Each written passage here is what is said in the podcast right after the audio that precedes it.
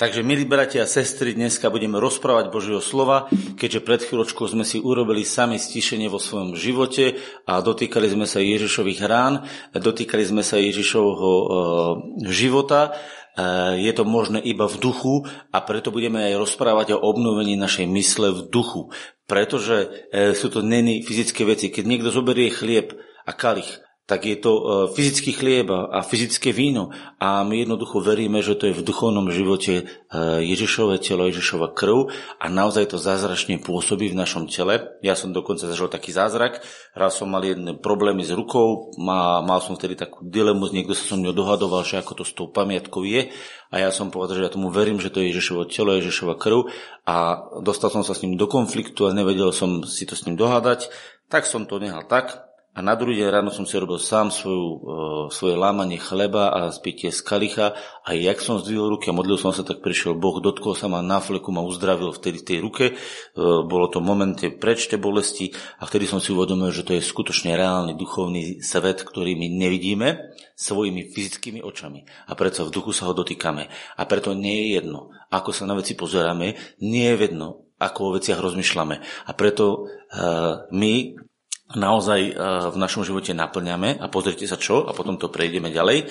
Otvorme si list Korintianom a v liste Korintianom je napísané krásna, hlboká pravda a tu je napísaná takáto vec, že telesný človek nechápe veci Ducha Božieho, lebo sú mu bláznostvom a nemôže ich poznať, lebo sa majú duchovne posudzovať. Ale duchovný človek posudzuje všetko a sám nie je posudzovaný od nikoho. To je nádherné v tom význame, že keď nás niekto odsudzuje a smeje sa nám, že čo to my robíme, alebo čomu to veríme, to je normálne. Musíte to brať, že takto to je. Takto to Boh povedal, že telesný človek to nechápe. Lebo rozumiete, telesný človek má uzavretého svojho ducha. Má ho naplneného rôznymi inými vecami. A keď ten duch není otvorený na Boha, no tak človek nerozumie Bohu. Lebo Bohu sa dá pochopiť iba v duchu. A to je tu aj napísané v 11. verši. Lebo kto z ľudí vie, čo je v človekovi koromne, alebo okrem ducha človeka, ktorý je v ňom, tak ani veci Božích nepoznal a nezná nikto, iba duch Boží. Takže ak chceš porozumieť teraz Bohu, potrebuješ porozumieť, ako rozmýšľa duch. Je zvláštne, pretože Boh je duch. Ak chceš porozumieť duchu, musíš nehať ducha, nech ovplyvňuje tvoj život. A to je krásne pretože Boh je láska. Ak teda láska začne ovplyvňovať tvoj život a celé tvoje myslenie, tak celý tvoj život sa premení na lásku. Nie je to nič krajšie, ako byť stelesnenou láskou na zemi. Žiaľ, nie vždycky to tak je, pretože prídu rôzne útoky, rôzne ataky do nášho života a my v tej chvíli zabúdame na to, kým sme v Bohu. A zabúdame na to, kým je Boh v nás. A v tej chvíli sa dejú veci paniky, strachu, obavy, ja neviem čo. Pozrite sa do novín. A teraz je dôležitá vec, a toto prosím pekne chápu už aj neveriaci ľudia, a to je jedna vec. Vec, o ktorej premyšľaš, ktorú rozoberáš vo svojej mysli, tá plní tvoje vnútro a tá rastie, rozvíja sa. Vec, ktorú si nevšímaš, prestáva existovať, zaniká, uvoľňuje sa. Vec, ktorú vnímaš, posilňuješ, vec, o ktorej premyšľaš, posilňuješ a vec, o ktorej nepremýšľaš a oddeluješ sa od neho, tá stráca svoju energiu a stráca svoju silu. Čím si plníme v dnešnej dobe hlavu? Predpokladám, že ak pozeráte médiá, tak každých 10 minút koronavírusom. Ak chcete byť plný koronavírusu, premyšľajte len o ňom. Pozor, nehovorím, že nemáme vedieť o ňom lebo my musíme naozaj podnikať veci, ktoré sú zodpovedné a správať sa zodpovedne vzhľadom na druhých ľudí. Potrebujeme to robiť. Zodpovedne byť láskyplný znamená byť aj zodpovedný k prístupe k druhým ľuďom. Ale to neznamená, že ja som plný strachu z koronavírusu, že ho dostanem. Nedostanem. A viete, čo je krásne? E, dokonca písmo hovorí jednu vec a to by som sa chcel pozbudiť. Modlite sa za svoje domy, lebo Žalm 91 hovorí, že ani k tvojmu stanu sa tá rána nepribliží. Tvoj stan je tvoj dom a tvoj rozšírený stan je tvoje mesto. Modli sa za svoje mesto a žehnaj svoje mesto životom a zdravím, aby sa v tvojom meste nerozširovala pliaga, aby sa v tvojom meste nepribližovali tieto veci, pretože je to tvoj dom, tvoj stan. Tvoj stan nie je len tvoja stolička, na ktorej sedíš doma, ale je to tvoj panelák, je to tvoje mesto, ktorom žijem a Boh ohraničil uh, tajomstvo Božieho kráľovstva mestami. Myslím teraz cirkvi. Korinte, Filipách, Tesalonikách boli mesta. Modli sa za svoje mesto a za všetkých, ktorí sú ním, pretože v tvojom požehnaní je požehnanie tvojho mesta. Vážte si to, vy ste svetlo, ste svietnikom na svojom mieste a preto vyhlasujte vôľu Božiu vo svojom živote. A jak budeme vyhlasovať, ak o nej nebudeme vedieť? A preto otvoríme list Rimanom a budeme čítať 12. kapitolu, prvý a druhý verš. A tam je viete, čo zvláštne, že tu vidíte Apoštola Pavla v celej takej láske a pokore e, hovoriť ako ústa Božie. A viete, čo on hovorí? Počúvajte, čo on hovorí. 12. kapitola, prvý a druhý verš. Prosím vás teda, bratia, to je zvláštne. Nenariaduje to. On vyzýva takou úplnivou prozbou lásky. Prosím vás, teda bratia, myslí tým všetkých, pre rôzne milosrdenstvo Božie, pre rôzne milosrdenstvo. Čo to znamená rôzne milosrdenstvo? To je rôzny prejav nezaslužnej láskavosti. To sa netýka len umytia hriechov. Preto je tam napísané rôzne milosrdenstvo Božie, pretože žijeme vo svete, kde nás zasahujú rôzne oblasti a do rôznych oblastí prichádza strach, prichádza úder, prichádza bolesť a Boh nám na to dáva rôzne milosrdenstvo. Na každú jednu oblasť druh milosrdenstva. Si hlúpy, dostaneš milosrdenstvo múdrosti. Si chorý, dostávaš milosrdenstvo zdravia. Si chudobný, dostávaš milosrdenstvo zabezpečenia. Si hladný, dostávaš milosrdenstvo nasýtenia. Si e, bez pokoja, dostávaš milosrdenstvo pokoja. Si bez radosti, Boh ti dáva radosť. Rozumiete, každá jedna oblasť, ktorá je, nám sa dáva do Božieho milosrdenstva ako odpoveď. Keď máš Božie milosrdenstvo rôzneho druhu, tak uh, to je krásne. Niekto môže povedať, je to tu kurzivou, ale to milosrdenstvo naozaj, rohoček správne vystiho, zasahuje rôzne oblasti. A teraz hovorí, prosím vás tedy, bratia, pre milosrdenstvo Božie, alebo rôzne milosrdenstvo, že by ste tadali svoje tela v živú obeď. Ľudia moji, jak sa to má naplniť na našom tele, keď to telo tomu nepodáme? Živá obeď znamená, že zoberieš svoje telo, položíš ho na oltár a povieš, Bože, zober si ho pre seba a naplň to telo, stráv ho. Inými slovami, tá obeď, ktorá bola zápalná, zhorela na oltári pre Boha. To neznamená, že Boh chce zničiť tvoje telo. On ti len vlastne hovorí, že on, keď sa chce v tvojom tele zjaviť, tak musíš uveriť, že Boh o to telo má záujem a že ho príjme. Ak svoje telo nedám Bohu, to znamená príklad. Uh, ja mám napríklad dneska som mal chváliť Boha. Ja som nemusel chváliť Boha pred týmto. Ja som mohol ísť a, a mohol som pozerať uh, vojnový akčný film. Ale čo by bolo v mojej hlave? Ak ja budem pozerať vojnový akčný film, tak budem vidieť ešte stále pušky, ako strieľajú. Ak sa budem dívať na Ježišové rany, tak moje telo je zasahované cez moje premyšľanie. To znamená, naša mysel je rozhodujúca v tom, čo sa vlastne v našom tele deje. Tvoja mysel. Pozrite sa, viete, ako to ľahko funguje, keď pozeráte horor. Bojíte sa. Keď pozeráte, e, ale nepozeráte ani horory, ani ďalšie filmy, ale keby ste pozerali, pozerate nejaký erotický film, zobudujú sa s vás hormóny. Keď, pozeráte, keď pozeráte e, preteky, alebo vidíte fotbalový zápas, tak vykríkate pri tom GÓL!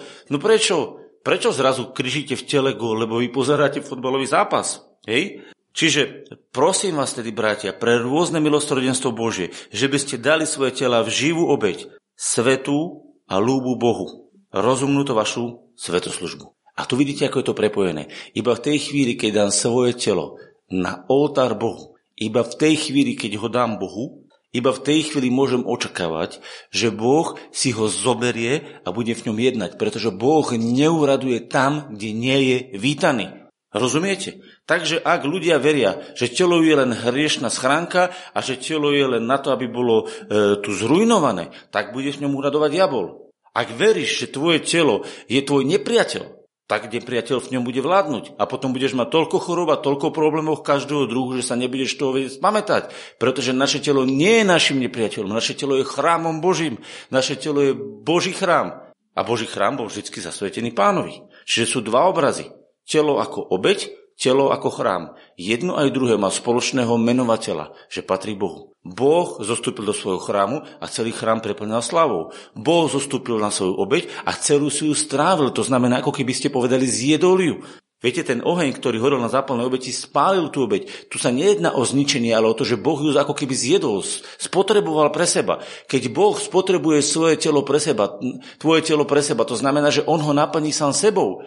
E, keď Boh duch spotreboval, a pochopte to správne, obrazne hovorím, to tvoje telo pre seba znamená, že naplňa tvoje bunky duchom života, lebo Boh je život. Keď naplní tvoje telo život, nič lepšie sa mu nemohlo stať, ľudia.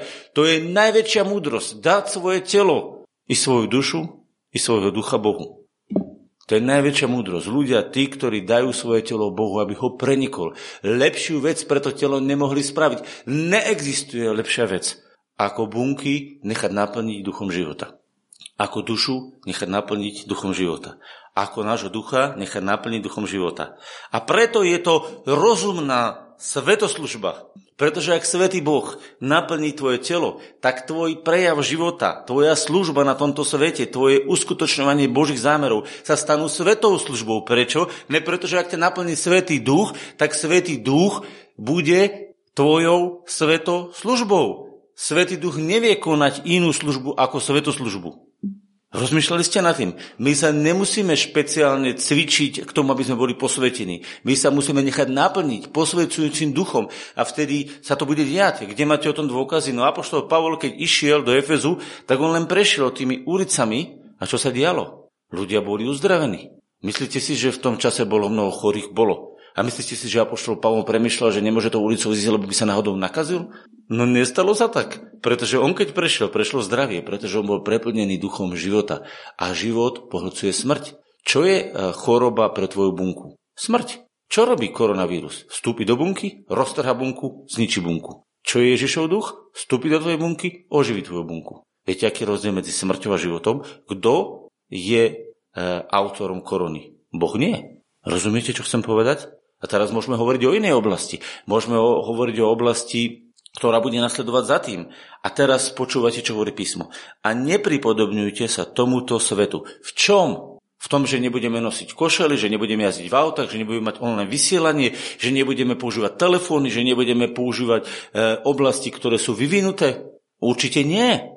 Pretože by to bolo proti Bohu. Boh nám dal múdrosť. Naozaj je napísané, že bo, v Božej múdrosti, Božej múdrosti svet nepoznal Boha skrze múdrosť. Viete, že je tak napísané? V múdrosti Božej svet nepoznal skrze múdrosť Boha. Ja vám aj poviem, kde to je napísané, aby ste to mohli nájsť. Nájdete si to vo svojej Biblii, je to v liste Korintianom. A tam je napísané takáto vec. Pozrite sa, nájdeme to. 21, prvá kapitola 21. List Korintianom 1, 21. Prvý. List Korintianom. To by som povedal druhý list Korintianom. Hovorím list Korintianom, ale dobre, môže to byť tak. Prvý list Korintianom. Prvá kapitola, 21. verš. Lebo keď je v múdrosti Božej svet skrze múdrosť nepoznal Boha. Má svet múdrosť Božiu? No áno, Ľudia, tí, čo vymysleli vedecké objavy, výdobytky, techniky, lekárske veci, to všetko je múdrosť Božia, to je dar Boží. Viete, kedy sa e, múdrosť stáva e, poškvrnenou a nečistou, keď zlý duch vstúpi do nej a keď múdrosť, ktorá mala byť na e, reakciu pre energiu, sa urobí z e, e, nukleárnej reakcie atomová bomba. V tej chvíli zlé srdce, zlý duch inšpiroval človeka, aby z jadrovej energie spravil bombu na vraždu ľudí. V tej chvíli bola múdrosť Božia poškvrnená a stala sa demonickou múdrosťou. Keď sa zlo a negativita a agresivita naplní a prepojí so schopnosťou človeka myslieť, tak sa vytvárajú zlé veci. A preto tej chvíli je to vlastne zneužitá múdrosť Božia, ktorú sme dostali ako dar a preto už tá múdrosť, ktorá bola pošprnená, zneužitá, nie, nie je e, Božou slavou, ale je to Božou hambou. Poškvrňuje to. Dáva to Bohu nie úctu a česť, ale dáva to Bohu bolesť. A to je veľmi vážne. Preto, keď ľudia, ktorí sú vo svete a nie sú znovu zrodení, nemajú naplnené srdce Duchom Svetým a robia múdre veci, tak treba tú múdrosť nazvať múdrosťou. A to je správne.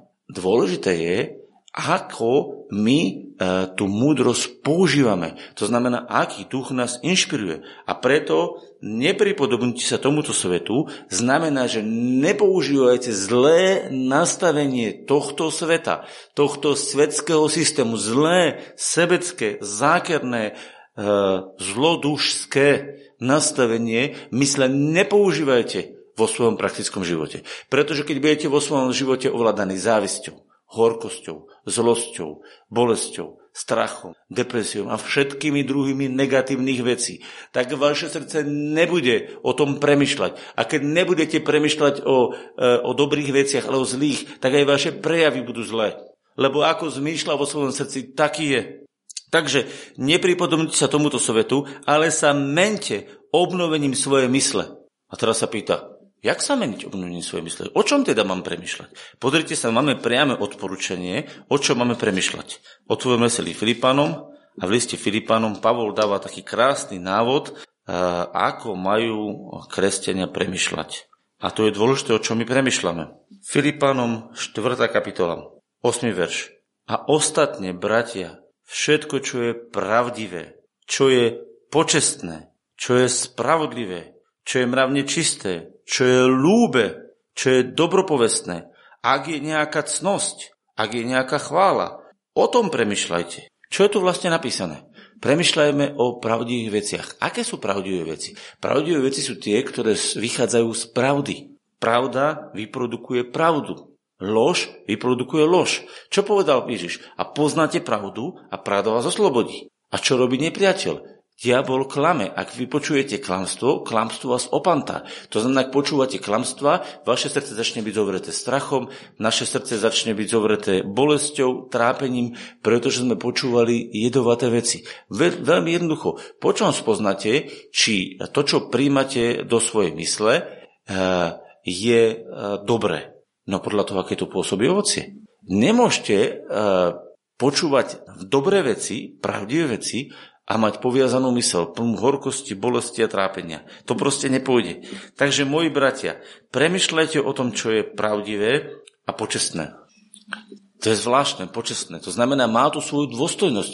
Ľudia moji, ja niekedy, keď vidím, niekedy sa tiež zasmiem na, tých, na tom, čo ľudia dokážu na tom internete dneska dať, ale niekedy vidíte, že tie vtipy alebo tie žartiky sú dehonestujúce. Kedy je žart, kedy je taký e, vtip, vlastne zavrhnutia hodný. Keď dehonestuje človeka, alebo dehonestuje Boha, alebo dehonestuje kohokoľvek, bez cti, bez čnosti, to znamená, že ak pozeráte videá alebo vtipy alebo niečo, ktoré dehonestujú človeka, robia z neho hlupáka, robia z neho nejakého úplne, no proste potupujú ho, tak v tej chvíli vlastne nepremýšľate o tom, čo je počestné. Preto ja nemám osobne rád vtipy na politikov, keď sa na politikov nadávajú. Nemám rád, keď ľudia nadávajú na politikov akýchkoľvek. Áno, je pravda, že niektorí politici nie sú úplne um, ukážkovými typmi ľudí, ako by mali ľudia vyzerať. Skôr sú uh, na úražku a na pohoršenie, ako sa správajú, ako nadávajú, alebo ako sú agresívni, alebo ako sa prejavujú. A vtedy aj mne mnoho raz vylkne, že no chudák ten človek, alebo aj niekedy horšie poviem, nenadávam na nich, ale niekedy poviem eh, také vyjadrenie na nich. Ale v zápäti, keď povieš čokoľvek, nes, by som povedal, nie eh, krásne na toho politika, alebo na suseda, alebo na niekoho druhého, tak to povedz jedným dovedkom. Daj do toho modlitbu a modli sa za neho. Keď povieš, ten človek nie je múdry, alebo ten človek nie je poctivý, alebo povieš to horšie, ten človek je hlupák, tak povedz, áno Bože, on je hlupák, ale ja ťa prosím, aby bol mudrý a bol požehnaný, aby sa zmenilo jeho premyšľanie. V tej chvíli si skonštatoval, čo vidíš, lebo to musíme byť objektívni, ale zároveň mu môžeme žehnať e, to, čo mu môžeme doniesť. To znamená, máš právo v živote skonštatovať na zlou vecou, že je zlá. Keby sme e, strátili e, v našom živote schopnosť zlé veci pomenovať ako zlé ľudia, tak by sme sa úplne niekde uhli. Predsa Biblia jasne nazýva hriech hriechom. Že zlé veci musíme vedieť pomenovať. Ale nie preto, aby sme ich rozoberali a v nich žili, ale aby sme ich pomenovali, odsúdili a namiesto nich nasadili veci dobré. Robíme to v našom živote, prajeme to v našich deťom, prajeme to v našich rodinách, prajeme to v našom zbore, prajeme to v našom meste, prajeme to v našej vláde. Každá zlá vec, a teraz sa môžem krásne modliť a povedať takto, Každá zlá vec nech je odstranená od našich politikov. Každá zlá vec nech je odstranená od našej vlády. Každá zlá vec nech je odstranená z našej rodiny. Každá zlá vec nech je odstranená z môjho života. A každá dobrá vec, mudrosti, lásky, pokoja, cnosti, nech príde do môjho života, do života mojej rodiny, do života zboru, do života mojej vlády, do života tejto republiky. Chápete, čo sa deje? Ja som v tej chvíli zlo premohol dobrom. Viete, ako sa zlo premáha? Nie zlom, lebo zlo ju volá zlo. Keď ti niekto dá facku a ty mi dáš druhú facku, on ti dá tretiu, ty mi dáš štvrtú. Za chvíľu budete ako fackaci panáci, budete si len dávať facky. Zlo sa nedá zastaviť takýmto spôsobom. Zlo sa dá zastaviť iba dobrom. Áno, sú určité momenty, kedy vláda má meč a kedy vláda vysiela e, vojenskú silu alebo zastavuje zlo cez policiu alebo nejakú vojenskú moc. Áno, Boh to povedal, že vláda nosí meč, aby mohla potrestať tých, ktorí zle robia, tých, ktorí nerešpektujú nič. Ale musíte pochopiť, že toto je stav, ktorý patrí vláde, nie vám. To znamená, vy nie ste policia. Boh dal štátu moc a dal moc cez policiu, aby chytila tých, ktorí kradajú obchody. Tak im dajú putka. Je to správne? Áno. Modliť sa vám za čo? Za zlodejov? Áno, aby dostali rozum. A za čo? Za policajtov, aby mali rozum, ak vychytili. Takže môžem sa modliť za policajtov? Áno. Môžem sa modliť za zlodejov? Áno. Za zlodejov, aby prestali kradnúť a za policajtov, aby ich vedeli chytiť. Každého sa modlím inú vec, ale ja musím tomu rozumieť. Čo je počestné? Počestné je to, aby naozaj v človekovi prebývala dôstojnosť. To znamená, je dôstojné, keď zlodej kradne? Nie. Je dôstojné, keď policajt sa nevie správať? Nie. Policajt sa musí vedieť správať a musí mať múdrosť, aby chytil zlodeja. A zlodej potrebuje nekradnúť. Čiže dôstojnosť do života je, keď zlodej prestane kradnúť a keď policajt vie ochraňovať a pomáhať. Veď to majú na tých autách napísané, najmä v Čechách. Hej? Chrániť a pomáhať. Takže vidíte, aké je to krásne napísané. A teraz prečo o tom vlastne toľko rozprávam? Pretože toto je strategické. Ako premyšľa vo svojom srdci, taký je. Naše myslenie, ovplyvňuje naše emócie, naše pocity. A viete čo, ľudia, my sme uh, zo všetkého najviac ľudia emocionálni. Jednáme na základe svojich vnímaní, pocitov. A všimnite si, uh, niekedy niekto povie nejakú myšlienku, a niečo, čo sa dotýka vášho vnútra alebo dotýka sa vašej okolnosti a reagujeme, niekedy sa divíme, ako reagujeme. Viete, poviete myšlienku a ten druhý sa začne obraňovať. A on hovorí, no ja som nehovoril o tebe. A on sa obraňuje. Viete prečo? Pretože emocia sa prejavuje. Lebo logicky, keby ten človek rozmýšľal na tým, čo ste povedali, logicky, tak jemu by to nerobilo problémy, lebo on by to pochopil, že to sa netýka jeho. Ale keďže človek je viac emocionálna bytosť ako rozumová, každý, tak jednáme viacej emocionálne. A čo stojí za našimi emóciami? Naše premyšľanie. Takže ak máme správne premyšľanie, máme správne emócie. Ak máme správne emócie, máme správne skutky. Ak máme správne skutky, máme správne výsledky. Vidíte, ak je to vážne? A preto Pavol rozumel tomu, že my potrebujeme do nášho života nechať Boha ovplyvniť naše premyšľanie. Aby to premyšľanie bolo pravdivé, aby to premyšľanie bolo počestné, aby to premyšľanie bolo dobro povestné, má dobrú povesť, aby to bolo niečo krásne, ušlachtilé. A všimnite si, záver toho všetkého, čo sme čítali v liste Filipanom, je chvála, uctievanie. Verte, že keď budete uctievať Boha a velebiť Boha, v tom nie je prekliatie. Práve naopak. V písme starého zákona sa hovorí, že išli Izraelci bojovať jeden boj. A keď nastal veľký boj, a ten boj sa mal práve uskutočniť, tak oni urobili, lebo dostali od Boha zaslúbenie, že vyhrajú, zvláštny spôsob. Oni poslali do prvej, do prvej línie spevakov, spevakov s nástrojmi, aby oslavovali Boha. Viete si predstaviť, čo to bolo za fatálny podľa človeka svetského omyl? Keď vy máte proti sebe ozbrojenú armádu, ktorá ide sekať a hubiť a oni idú s nejakými cymbalmi a harfami a vyspevujú tam pesničky? Viete si predstaviť, čo to sú na jatku ľudia? To sú normálne pre logického mysleceho človeka, to je jatka. Tí prídu a budú sekať hlavy rad radom, ako prídu. A vieš, čo sa stalo? Keď oni vystúpili a dali chválu Bohu a uctievali Boha, lebo išli so slovom zaslúbenie, so slovom viery, tak viete čo? Nepriateľ bol porazený od Boha. To je zázrak. To sa stalo. Nedieje sa to bežne. Aj v druhej svetovej vojne sa takto nebojovalo, lebo to nebol boj Boží. Rozumiete? Takže my buď bojujeme boje sveta, A keď ste vo svete, tak musí fungovať vláda so svojimi mečami a so svojimi e, autami a tankami, pretože to sú vlády sveta, neveriace. Boh im také nástroje dal, tak majú. Každý robí s takými nástrojmi, ktoré má. Keď, si, e, keď je vláda neveriaca, není Božia, alebo keď tam nie je v tejto chvíli Boh, tak ona pracuje s tými nástrojmi ako neveriaca. On nevie inak robiť. Keby bola vláda plná znovuzrodených ľudí, tak verím, že e, urobia modlitebný tým a v parlamente sú modlitby a prosby a uctievanie Boha a vyzeral by celkom inak parlament. Ale takto v parlamente nie je. je možno, že tam teraz zo pár veriacich ľudí. Ale takto to nie je. No tak oni robia s tým, čo môžu robiť. Rozumiete? Svetská vláda má svetský meč. Na čo? Na to, aby potrestala tých, ktorí zle robia. Ale Boží človek je v stave, kedy on není e, v postavení tohto neveriaceho vládnoceho svete, ale je veriaci, ktorý reprezentuje Božie kráľovstvo a tam sa bojujú Božie boje. A ako sa bojujú Božie boje? No najskôr sa musia vybojovať v mojej hlave. Pamätajte si jednu dôležitú pravdu. Keby ste si celého dnesného rozprávania nepamätali nič iné, lenže Božie boje sa začínajú tu v tvojej hlave, tak by ste vyhrali. Božie boje sa začínajú tu v tvojej hlave. A teraz si zoberte, koľko nesprávnych myšlienok musí Duch Svety odorkiť v tvojej hlave, osvietiť a vyhodiť. A keď ich vyhodí, tak je v tvojom mysli pokoj, láska a radosť, pretože on ti vyhodil myšlienku.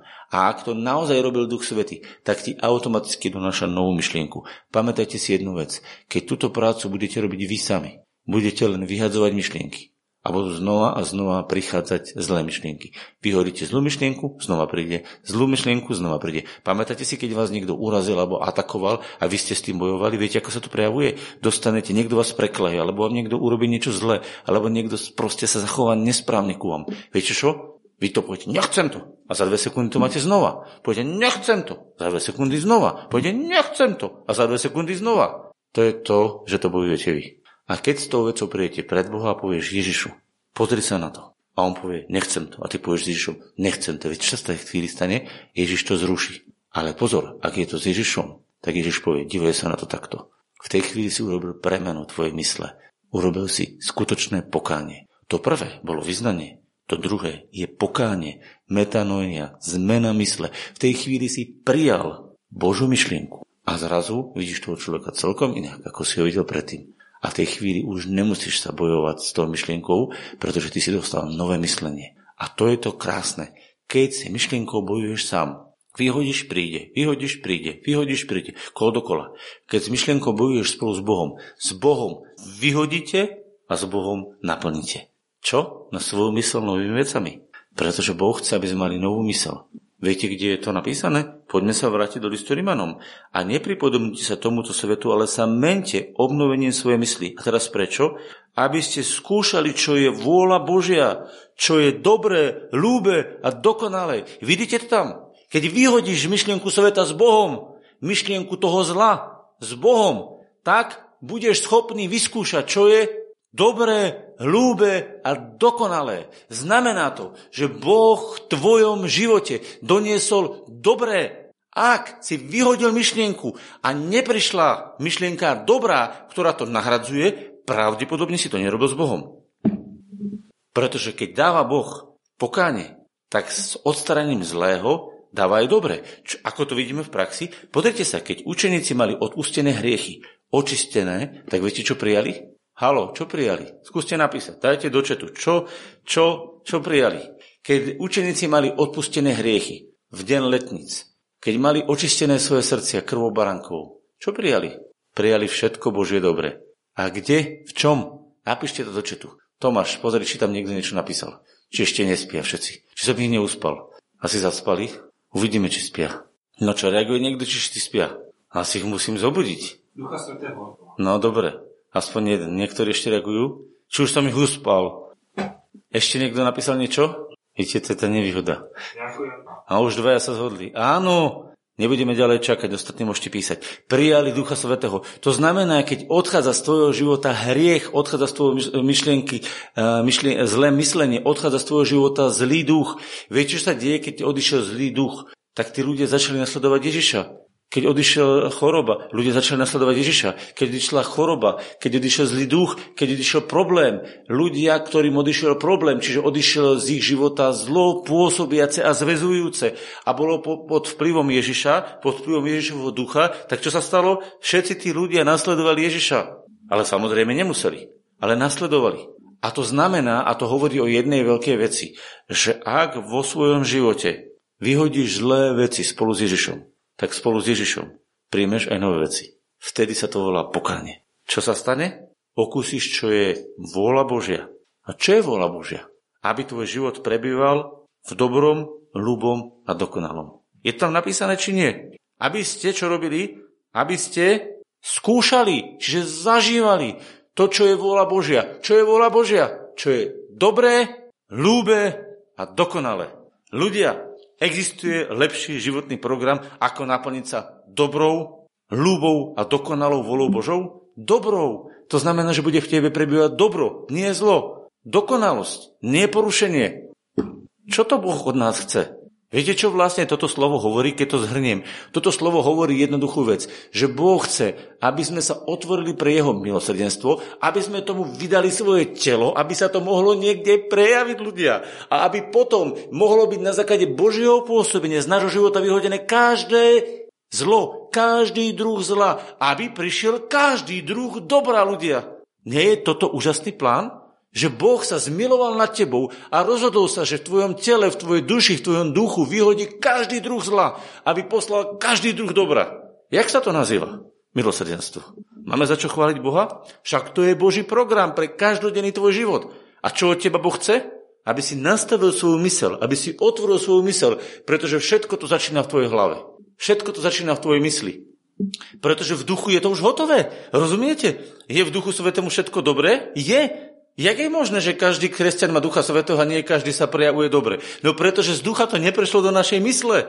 Ak z ducha neprejde do tvojej mysle to uvedomenie a to pochopenie, tak tomu nebudeš rozumieť.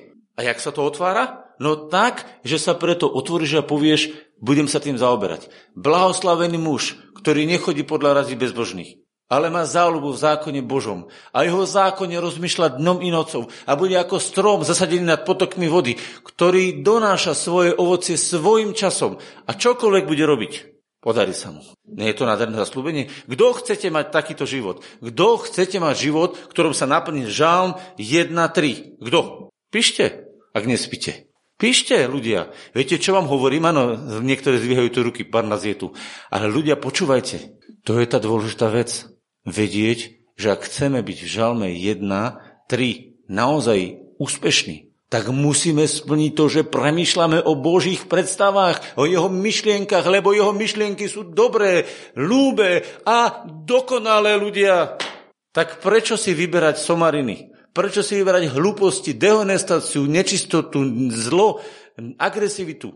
Pamätáte si, keď vám niekto niečo zle povedal, jak vás to zranilo, jak vás to paralizovalo? Pamätáte si to ľudia? Tak prečo to počúvať? A jak vám bolo krásne, keď vám Boh povedal, že vám odpúšťa, že ho zmiluje, že mu na vás záleží. Tak prečo nepočúvať to? Ty si vyberáš, čo počúvaš. Ty si vyberáš, čo rozmýšľaš. Pretože to Boh požaduje od teba a preto povedal, prosím ťa, dieťa moje, rozmýšľaj o tom, čo som pre teba pripravil. Lebo je to všetko nachystané.